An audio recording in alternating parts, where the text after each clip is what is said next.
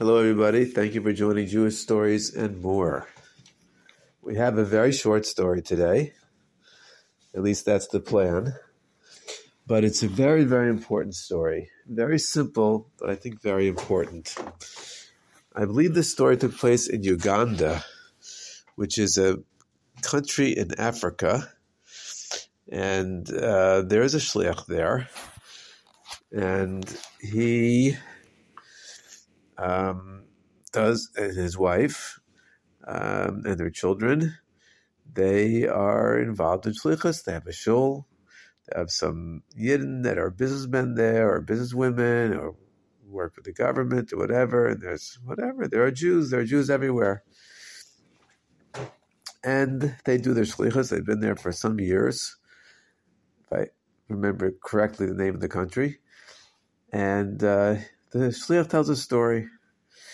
Tells a story that he once got a call from one of his mekuravim, somebody that he was bringing close to Yiddishkeit, and, his, and this person, we'll call him Avi, said, "Rabbi, I got to tell you a story that happened to me." So the rabbi said, "Yeah, Avi, go ahead. What's the story?" He said, "Well, I'm doing like you." What? What do you mean you're doing like me? He said, "Yeah." I went to a certain place to visit, and I had some friends there. And um, I said to my friend, "Let's go to the Chabad house." And uh, my friend said, "Ah, I hardly ever go to the Chabad house." He said, "Come on." So I said, "Come on, let's go." Okay, he said, "Fine." So he went to the Chabad house with me, and we went there. It was a Shabbos or whatever. We had a nice time, or maybe we davened. I don't remember the story exactly, but we went to the Chabad house for something. Okay. And then I left. I went to on my trip or wherever I was going. And he called me a few days later and he said, Hey, Avi, guess what? I went to the Chabad house every day for a month. After you brought me there, you convinced me to go. I then went myself every single day for a month. So you see, Rabbi, Avi said to the Shliach, you see, I'm doing like you now. I got my friend to go to the Chabad house once, and then he started going every single day. So you see, I'm doing like you, Rabbi. I'm bringing people close to Yiddishkeit. Okay, now that's the story. It seems like almost a silly story, but it's not silly at all, because this is really the whole idea. That, as the Rebbe puts it, if you know Aleph, teach somebody Aleph. If you know Beis, teach somebody Beis. Each of us has to be a mekabel and a mashpia. Each of us has to be learning Torah and mitzvahs and good midos and so forth, good character traits, goodness and kindness from somebody or some people. And we also have to be teaching other people. People who know more than us, we have to learn from them. People who know less than us, we have to teach them. And in this way, the light will spread over the whole world. So even though there's a terrible war going now in Israel, but really it's light against darkness. And when we do mitzvahs and we learn Torah and we teach other people about learning Torah and doing mitzvahs, we make light. And this light will spread around the entire world.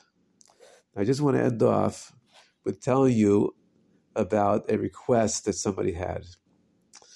Somebody that I know, or I know of them, they sent me an email and they said, Rabbi, we are doing a big project here of having an, a statue or a display of an empty Shabbos table. It's going to be in the downtown section of this big city.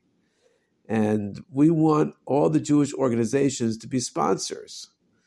Do you want to be a sponsor of this display? It will show that since so many Jews have been killed in the war, therefore the Shabbos tables are now empty. Some Shabbos tables are empty. So I said, no, I don't want to be sponsoring such an event. Of course not. Because this is just showing that we are like victims. Oh, we are saying to the world, cry for us. we are victims, we have been destroyed. No, don't show empty Shabbos tables, I said. Instead of that, invite extra people to your house for Shabbos, and then you'll have a full Shabbos table. Yes, the best way to remember the people who have unfortunately been killed and and injured and all that is is not to cry over the fact that they're not there, although that's very sad. The main thing is to have more people at the Shabbos tables. In other words, make more light. Our enemies trying to make our world dark. So we can defeat them by making our world light. And it's very similar to what happened one time that some Jewish leaders came to the Rebbe and they said to him, Rebbe, we'd like you to help us make a custom to spread over the entire world that at every Pesach Seder there should be an empty chair to remember the victims of the Holocaust. The Rebbe said, no, don't have an empty chair at your Pesach table. Have an extra full chair. That is to say that you have an extra chair and you bring another guest to sit in that chair. So you have more people at your Seder than usual. And this is a real living memorial to the victims of the Holocaust to show them that we're not giving up. We're not um, stopping our efforts to spread Yiddishkeit and strengthen Yiddishkeit. But in memory of them, we're having additional people at our at our Pesach table. The same thing now. This idea of having displays of empty Shabbos tables is opposite of what we want to do. We want to have full Shabbos tables. Yes, it's very sad, of course. It's terrible and horrific that people were killed. But the way to remember their neshamas is not to show empty Shabbos tables, but to make full Shabbos tables, to bring extra guests, people that don't usually come to Shabbos, or they never come to Shabbos, or only once in a while they come to Shabbos, and to bring all those people to the Shabbos tables, to fill up the Shabbos tables, overflow the Shabbos tables, and this overflows the world with goodness and light, and this will certainly defeat the enemies, or even better than that, to transform them from light into darkness, uh, from darkness into light, excuse me, to transform our enemies into friends, not to fool ourselves, but to transform them from evil people into good people with Hashem's help. If they don't get transformed, of course, we have to stop them from hurting us, and whatever that takes. If it takes killing them, it takes killing them. But the idea that the Torah tells us is to protect ourselves from somebody who's trying to hurt us, only as a last resort, if we have to kill them, do we kill them. But in our situation where our enemies are obviously, clearly trying to kill us, then of course the army has to do what it's doing, which is to wipe out our enemies so they cannot hurt us. In any case, the main thing is to make more light, bring more people to your Shabbos table, more people to learn Torah with, more people to do mitzvahs with. And this way, certainly, we will defeat our enemies and we will certainly bring Mashiach and Geula so much quicker. Thank you for joining Jewish Stories and More.